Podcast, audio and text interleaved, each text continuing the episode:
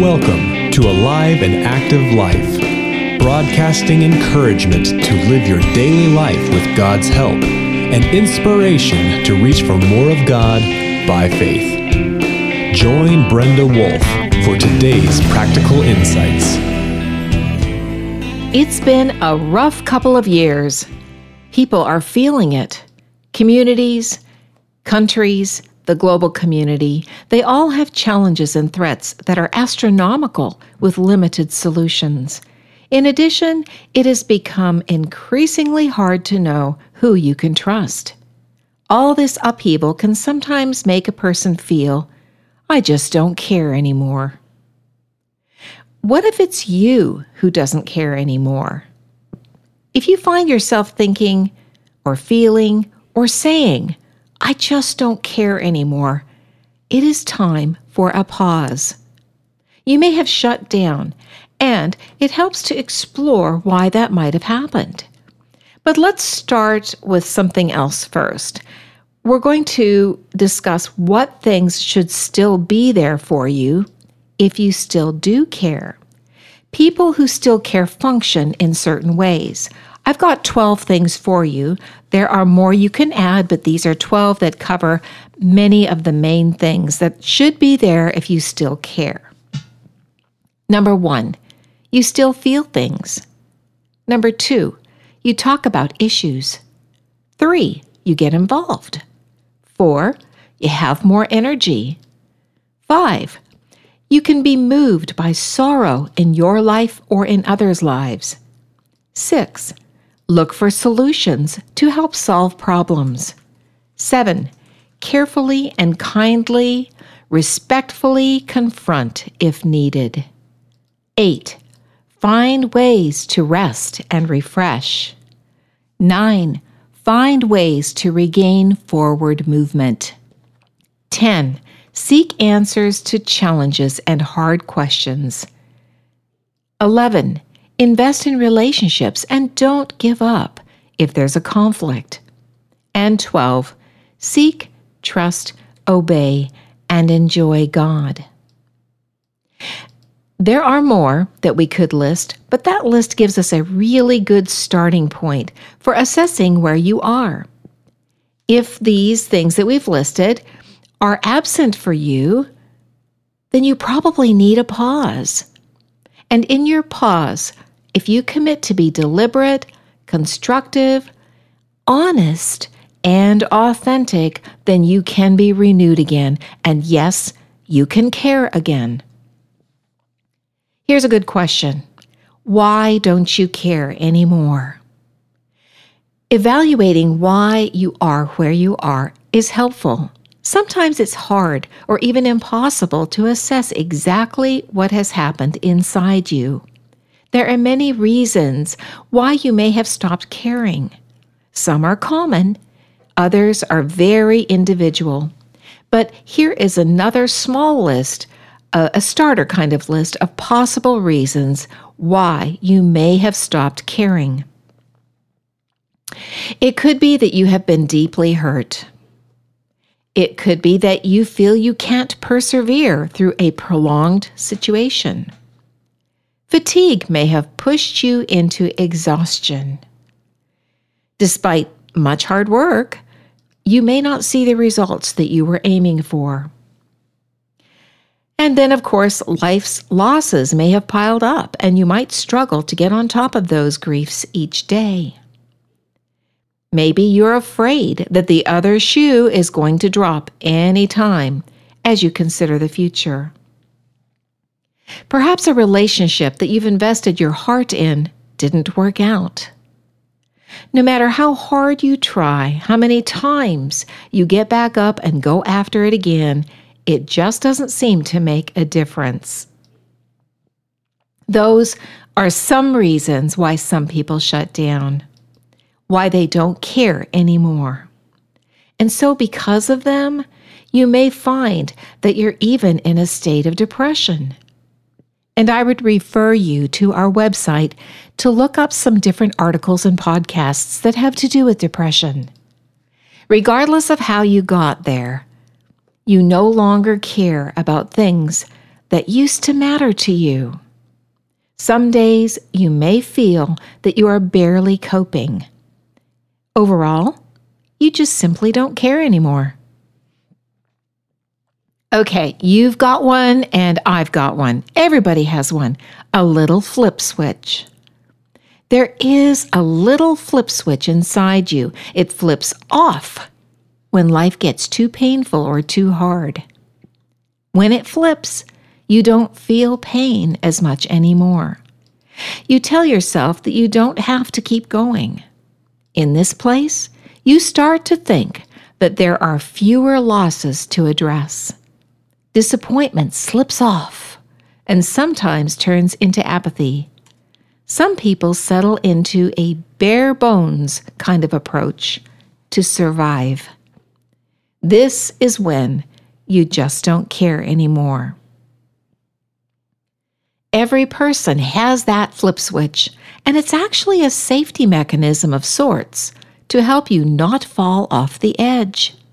Somehow, people instinctively know, in a foggy kind of way, where their edge is. They get really frustrated or scared, desperate, serious, and other things when they sense that they're getting close to their edge. Some people get angry. Others find that they really need to go for help because they don't really have the resources to deal with whatever they might find at their edge. Some people stay in that place feeling desperate and helpless for a very long time. Then for others, their switch flips off and they slip into a condition where they just don't care anymore. The goal is to survive, to get beyond the edge point, and to become healthy again. And yes, the goal is to flip your switch back on again. You can start to care again. Help and hope are available for every person. Please don't stay in the place of not caring. That place changes you, not in a good way. There is help and there is hope. Your first reach out should be to God. He absolutely cares about you, even if you don't care anymore. He loves you deeply and since he created the human original design, he knows what went wrong for you and he knows how to fix it. Most communities have programs and counseling services. You might explore what options are around you. Pray for guidance and trust that God will lead you to the right kind of help. You can also do some things that often make a real difference and this is what the content of this episode is about. You, yes, you, can invite both help and hope back into your life. You can care again.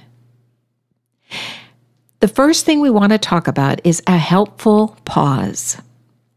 We did mention a pause already before when you start to realize that you just don't care anymore. But this pause must be deliberate, it must be purposeful. You can never get back to an alive and active life if you don't determine to get better. Your value is never in question to God. He equipped you to make it in this life. In fact, He's given you everything you need for life and godliness. That's talked about in 2 Peter 1, verse 3. This is worth exploring and praying about.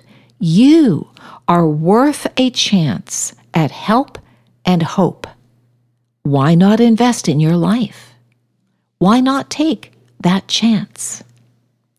In your pause, as you near your edge, you must do some critical things to find your return to normal switch. First of all, admit. That's right, admit where you are. Say the words I don't care anymore, but I want to. I think I'm close to my edge and I'm scared to death because I don't know what I will do if I ever get to my edge. I need help and I need hope. The next step is to turn to God. This is in your pause. You're trying to get back to your return to normal switch. So you want to admit, now you're going to turn to God. In this honest, helpless state, turn your heart to God. He loves you deeply. He cares where you are, right near your edge, and He wants to help. Why not trust Him by coming near to Him? That's a faith thing that you do in your heart. He will reciprocate as soon as you even begin to lean His direction. James 4 8 talks about that. So you're admitting, turning to God, and then the next step is to turn to God's Word. God's Word is power on paper. It is alive and active totally applicable to your life. No matter what anybody says, God's Word is all of that. If you ever believed anything, now is the time to believe Scripture. Read it, memorize it, claim it for your situation, apply it accurately and practically to your life. And by the way, that's called meditation. And pray it after turning to God's word, pray into a position of help and hope. Speak out loud to God if you have to. He's with you. Perhaps you would benefit from writing out a prayer. Regardless, respectfully express what is inside you to God. Even if you have negative feelings toward Him, He wants to hear from you. How you talk to Him is a statement about your character. How he meets your faith is a statement about his character. He is faithful always. How about you? You are capable of faith. It's God's original design. Exercise it. Hebrews 11:6 says that without faith it is impossible to please God. You can be faithful. Remember this verse? I can do all things through Christ who strengthens me. Philippians 4:13. Ask God to help you care again. This might sound too simple, but he can help you overcome fear of caring again. He will teach you how to set good boundaries and rekindle hope. Courage comes from God. Wisdom for problems and relationships starts in God. Healing flows from God. He will help you care again. Will you trust Him? So let's real quick go through those steps that happen in a purposeful, helpful pause. First, you want to admit exactly where you are. Then you want to turn to God and be honest with Him. You want to remember He loves you. You want to turn then to His Word and take it to heart. Then you want to pray yourself into a place of help and hope. So, what kind of application can we pull out of this? Well, listen with your heart to what the Lord is saying to you through His Word. More than any other source of help and hope, you need God and you need His Word. Here are some things, some ways that you can benefit from what He is saying to you. First, spend time in His Word. When you are discouraged, the Psalms are a great place to start reading. Ask God to open His Word to your heart. Then, write down on paper or put it in your device what he is teaching you. Third, review his teachings with attentiveness and resolve to obey. He is a good doctor. He knows what will help you. Do what the doctor orders. Why not trust his help since he is for you? After that, you want to meditate on how to implement what God shows you. Again, remember, meditate simply means picture practical application in your life. Then, following meditating, rest in His love, enjoy God, maybe for the first time in your life. Come close to Him by faith. After that, you want to open your heart to receive new things from Him. Welcome His healing, His promises from Scripture, His discipline through any correction. And then finally, change your thought defaults. What you think about most becomes a kind of a neuropath highway in your brain. Your thoughts follow patterns that you establish. This is what you default to first all day. So, why not make your default God's Word? Form neural path highways that take you straight into the truth where the help and the hope is. Let's review those steps real quickly. The application to get you into help and hope Spend time in His Word, especially when you're discouraged. The Psalms are a great place to start. Write down on paper or in your device what you're learning, what God is teaching you. Then you want to review His teachings with attentiveness and resolve to obey. Do what the doctor says. Number four, meditate on how to implement what He's showing you. And remember, meditating means practical application that you picture in your life. Following that, you want to rest in His love. Enjoy God for the first time, maybe. Just do it. He's right beside you and He loves you. Then you want to open your heart to receive new things from Him, including healing. And finally, change your thought defaults. You do have control over the kinds of things, the patterns, the habits of thinking that you establish. God is enough. He cares, and He will help you care again. Just want to add that you might need medical assistance. If you do, find a good doctor who has knowledge and invested practice with helping people who struggle with discouragement and or depression. Also visit our website.